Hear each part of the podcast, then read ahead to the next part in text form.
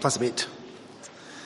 Anyway, we've, over 2018, 19 and 20, we broke the book of Acts up into three parts to preach our way through. And so this is our first and our final leg running our way through the book of Acts. So this is where we're up to. And yes, I did finish with saying we will continue what Paul actually said next week.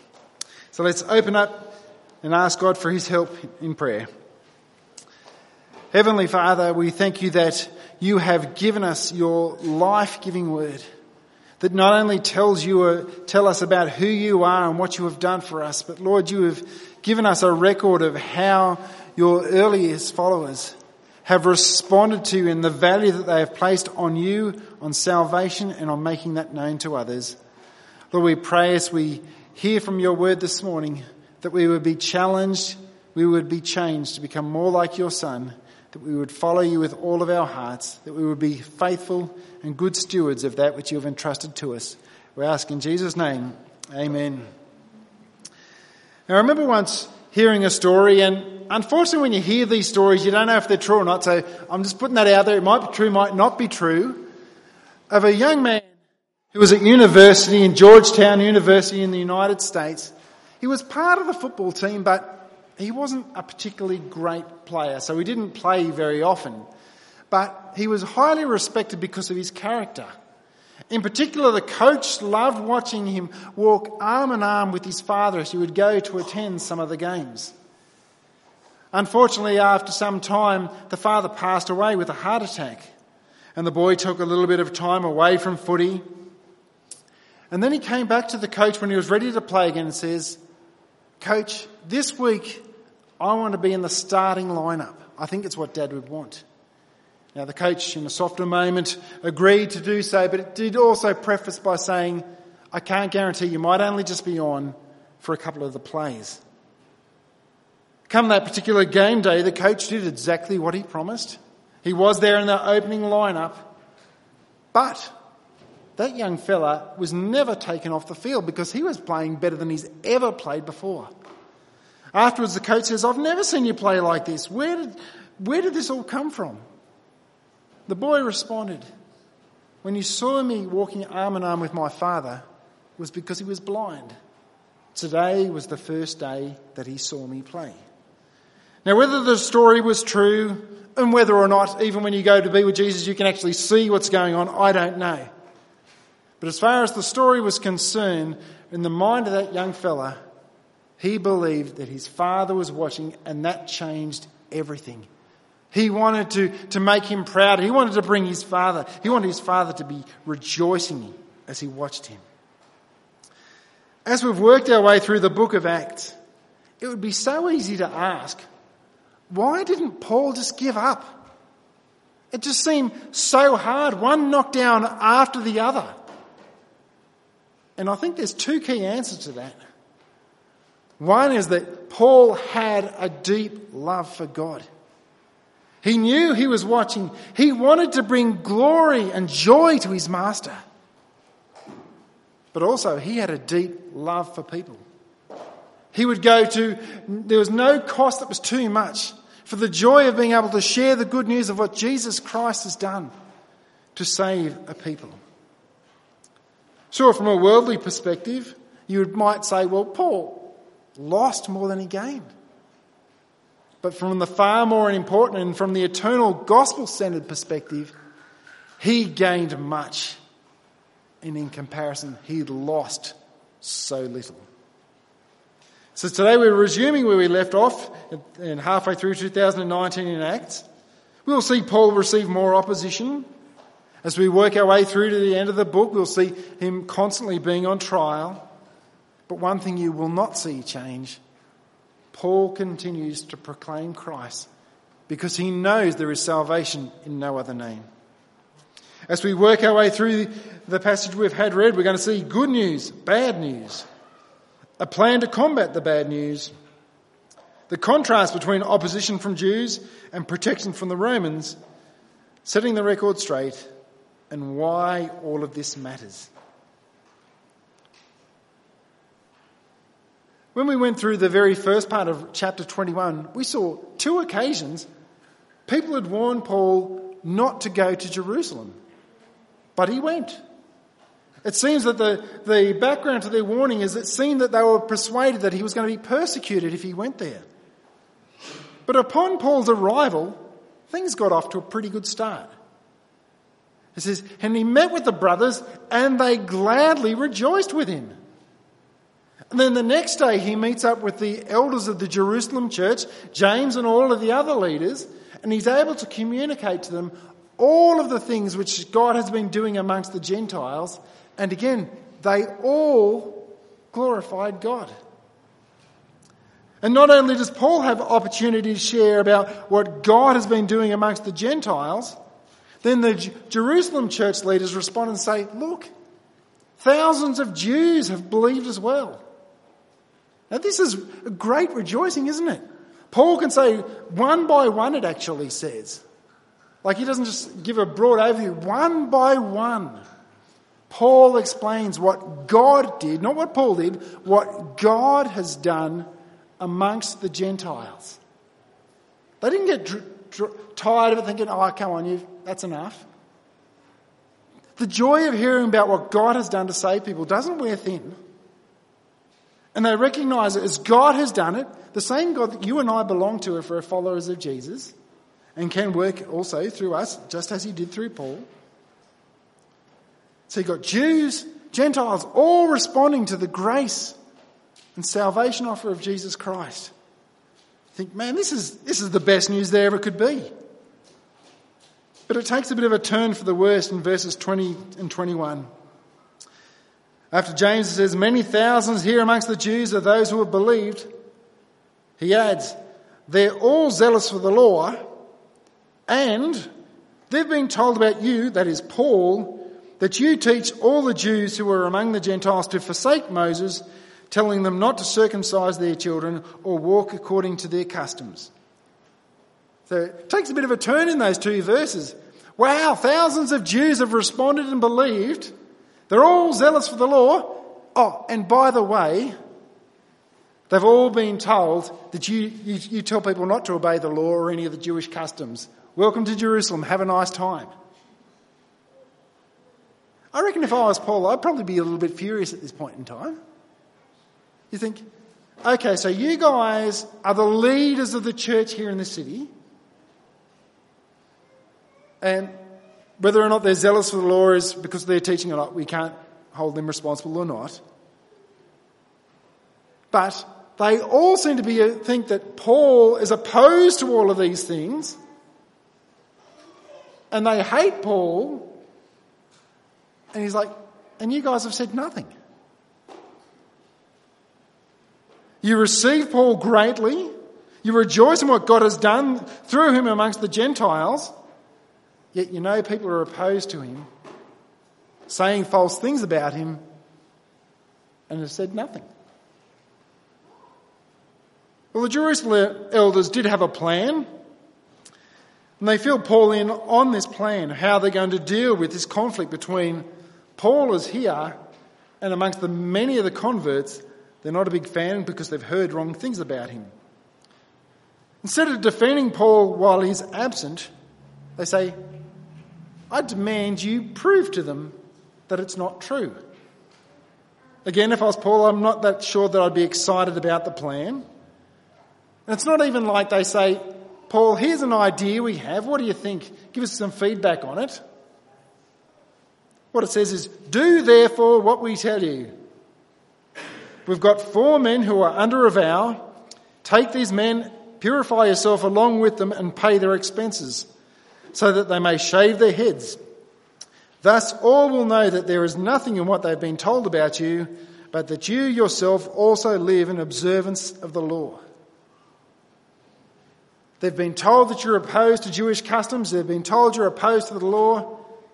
You go prove them wrong by partaking in them and supporting others to do the same.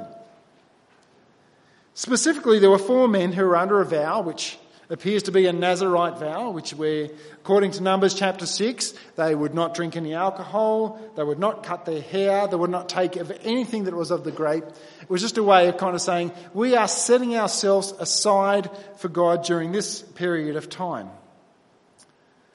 And they're asking Paul not only to encourage these men in this vow, but to join with them to purify himself according to Numbers chapter 19. Paul has been traveling in Gentile land. He would be required to cleanse himself for a period of seven days so that when he goes to the temple, he doesn't defile the temple. And then in addition to all of that and presenting these other guys as well, he needs to pay for all of their expenses. That is, for their offerings that they would need to bring as they come to the end of their time of their vow before they finally get their haircut to bring it to an end and then to all gather in the temple to present Paul himself, these other four men, amongst the people who don't like him. What could possibly go wrong? It might seem surprising at first, but Paul actually, without hesitation, goes along with the plan. He took the men, the next day he purified himself along with them, and went into the temple, giving notice when the days of purification would be fulfilled, and the offering presented for each one of them, which of course Paul had paid for. Now, we'll come back later to the question of whether Paul was unwise. Some are even going so far to say that Paul was sinful or contradicting his own teaching. We'll return to that question a bit later on. But for now, we need to know that what Paul was asked to do Without hesitation, he accommodated and he went along with it. Now, did this plan of the leaders of the Jerusalem church resolve the tension? Well, let's see how things work out. As soon as you get in the text, it's pretty clear how it worked out. When the seven days were almost completed, the Jews from Asia, seeing him in the temple, stirred up the whole crowd and laid hands on him, crying out, Men of Israel, help! This is the man who's teaching everyone, everywhere, against the people and the law and this place. Moreover, he's even brought Greeks into the temple and has defiled this holy place. There's a whole lot of things that are being communicated there. Firstly, you need to realize that this uproar hasn't actually even come from the locals. It's not even the Jerusalem Jews. It says Jews from Asia. When we went back in some of the previous chapters, we saw how some of the, the Jews from Antioch followed Paul to other places and stirred up the crowds against Paul there, and it may even be the same group doing the same thing again. But look at their claims. They've actually gone even further than what James and the leaders had said. Like James and the leaders says they told them to forsake Moses, circumcision, and the customs. These guys are saying, no, Paul is teaching everyone, everywhere, against the law, against Jews, and against the temple, and on top of that, claiming that he's defiled the temple by bringing Gentiles into it. That's a pretty big claim. Well, we're told there in verse 29, they've seen Paul with Trophimus, who is an Ephesian, in other words, a Gentile. Doesn't say he was in the temple, but the, I think they've just assumed Paul was with Trophimus, therefore he must have brought him in with him. But there's plenty of reasons why this is a ridiculous claim. These things they're saying about Paul. Firstly, why is Paul there? Paul is in the temple because he's just spent seven days purifying himself according to Jewish customs so that when he comes to the temple that he won't defile it and their accusations he's here speaking against Jews, Jewish customs, and the temple, and defiling the temple. Paul was going out of his way to appease and accommodate the Jewish concerns. Yet here they're saying he's doing completely the opposite. And thirdly, Paul's not an idiot. He's a smart man and he knows there's big writing. As you go into the inner sanctuary, it says in both Greek and Latin, if you're a Gentile, if you come in here, you're going to die. Do you really think he's going to be bringing Gentiles into the inner sanctuary in the temple? But as we've all learnt in life, people don't need to actually get their facts right in order to stir people up to get on board with whatever they say. It happens all of the time. And it's figures that they did get traction just as they did in their other cities. Luke probably exaggerates a little bit when it says all of the city was in uproar. But certainly there was strong opposition to Paul. It was chaotic in there. It was a bit like Chullora Woolworths down the, down the toilet paper aisle. For those who've seen that ad of the women fighting over it.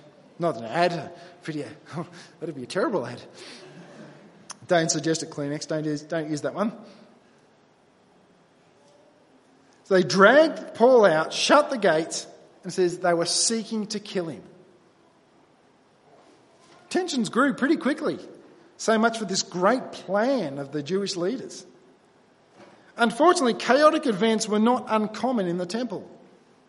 They had Roman soldiers there in the Antonia fortress in the northwestern part there of the temple wall, and it appears between them and the tribune who arrived was enough to at least stop them from killing Paul. But still, it was so chaotic, they were unable to get the facts. Like they just couldn't hear the full side of the story, so they had to remove Paul. And to give you an idea of how chaotic it was, when they got to the steps, they had to carry Paul in order to protect him from the Jews who were opposed to him. It's almost a strange picture, isn't it?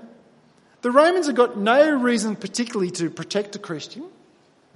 It's the Jews who want to kill Paul and the Romans who are protecting him while the Jews were surround, shouting, Away with him! Just as they'd done with Jesus in Luke 23 and John 19. But Paul has an opportunity to set the record straight. Verses 37 to 40 are quite a big turn in the events of this day. He goes from being a guy who's dead set, set on being lynched by the whole group who are there, to actually having a commanding audience that he gets to speak before us as a public speaker. But as Paul's brought to the barracks, he speaks to the tribune and says, Can I be, have an opportunity to speak? And through that process, we learn that the tribune and the soldiers, they haven't got a clue who Paul is. They're like, Do you speak Greek? Are, are you this Egyptian guy who caused trouble in the past? Now, the original people that Luke wrote this to would have understood who this Egyptian guy was. Luckily, the Jewish historian Josephus tells us a little bit about this Egyptian who he refers to. He was a guy who gathered a whole group around himself. He went to the Mount of Olives around about 54 AD and he said to the people, At my command, the walls will come down and we're going to seize this city. The governor Felix hears about this, sends out soldiers, arrests a number of them. The Egyptian guy got away. And now, as Paul is being captured, they're thinking, ah, this must be that guy come back to cause trouble again. Instead, Paul points him to the facts. I'm not an Egyptian. I'm a Roman citizen. And not just any Roman citizen, a Roman citizen from the city of Tarsus. Now, there's still some areas today where a particular area from your, where you're from, people either hold you in higher or lower regard, whether they should or shouldn't. Tarsus was a well respected area because of its history and all sorts of aspects about it. So much so that the tribune was compelled to like, yeah, I will let you speak before this crowd. And then with a wave of a hand, this crowd of people that moments ago wanted him dead were a captive audience as Paul had opportunity to speak, the contents of which we'll hear about next week. But what do we do with a passage like this? I want to put it to you there are two things that I want us to take away from it.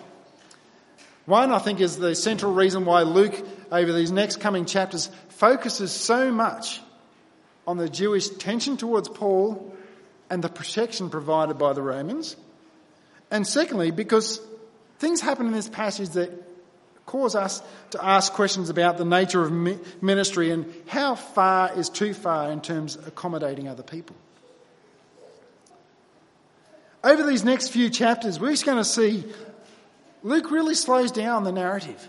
He focuses in a lot on how Paul is represented before the Romans, what the Romans say about him, particularly the high officials.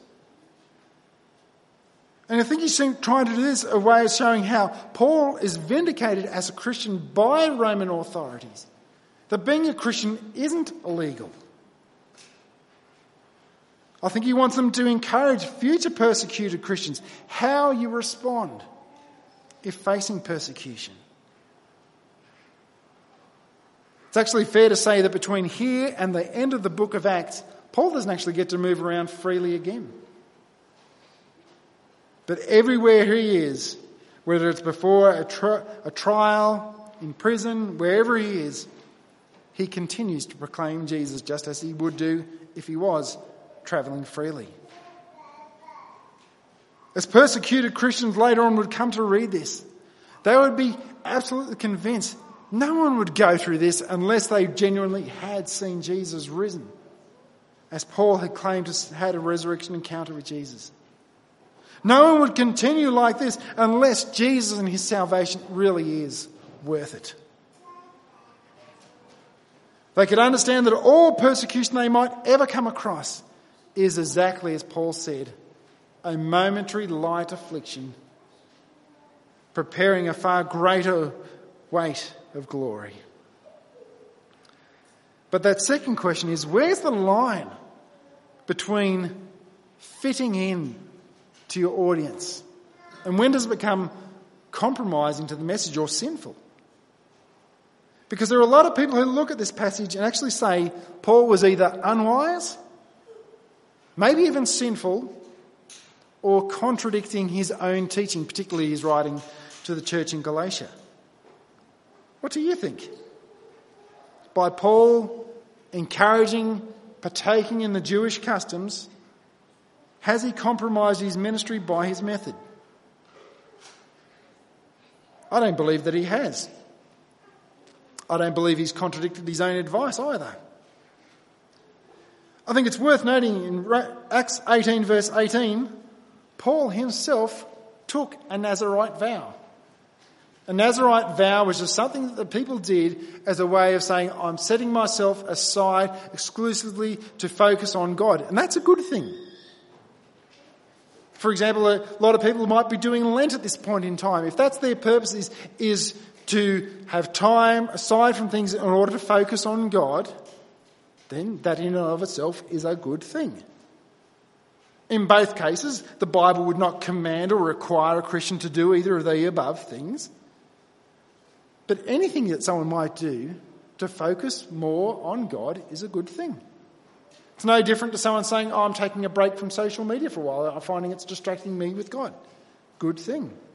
Not commanded, but it's a good thing if that's your motive. Now, I'd probably presume that Paul wasn't that excited by James' proposal. But was he contradicting what he says? I think the best person to answer that's Paul. I think there's two things we need to know about Paul. Firstly, we need to understand and be challenged by how passionate Paul was for the salvation of people who didn't yet know Jesus. There's probably no clearer expression of that than in Romans 9, verses 1 to 3, where he says, I'm speaking the truth in Christ.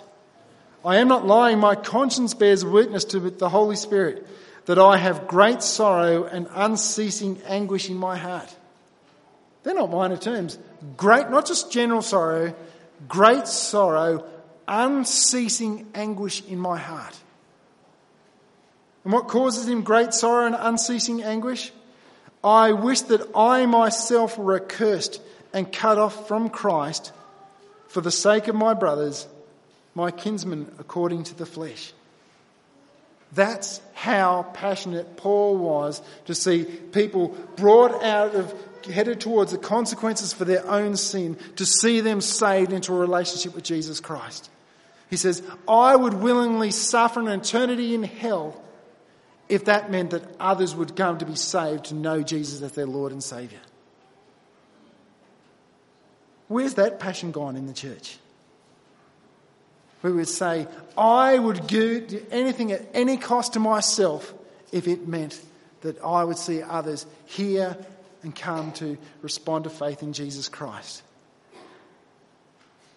Sadly, so often we hear more, things more along the lines of, but they're not going to be interested. I tried it once and the, the person didn't respond nicely at all. It's hard. I'm not very good at it.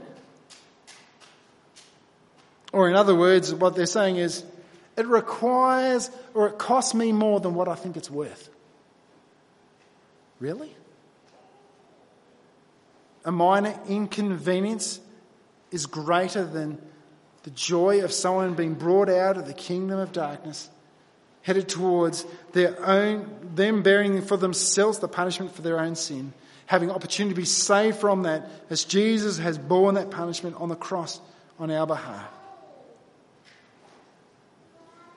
The very same thing that the Bible tells us angels in heaven rejoice over every single one who repents and turns to Christ.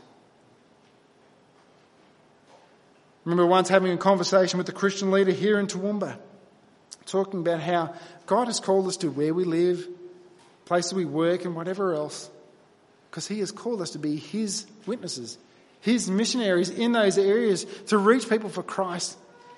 And this person said, I haven't got time for that. A Christian leader, church in Toowoomba. Paul just simply couldn't comprehend how any Christian would not be burdened by the eternal state of every single person around them, not just even the ones that you like. I wouldn't wish this upon my worst enemy. And because it is so worth it, Paul's like, I will take whatever cost it is to myself. I will give up things that I don't need to give up. I'll do things I don't need to do if that means I have opportunity to share the gospel of Jesus Christ with others. Did Paul contradict his own teaching about how to deal with these things? I don't think so.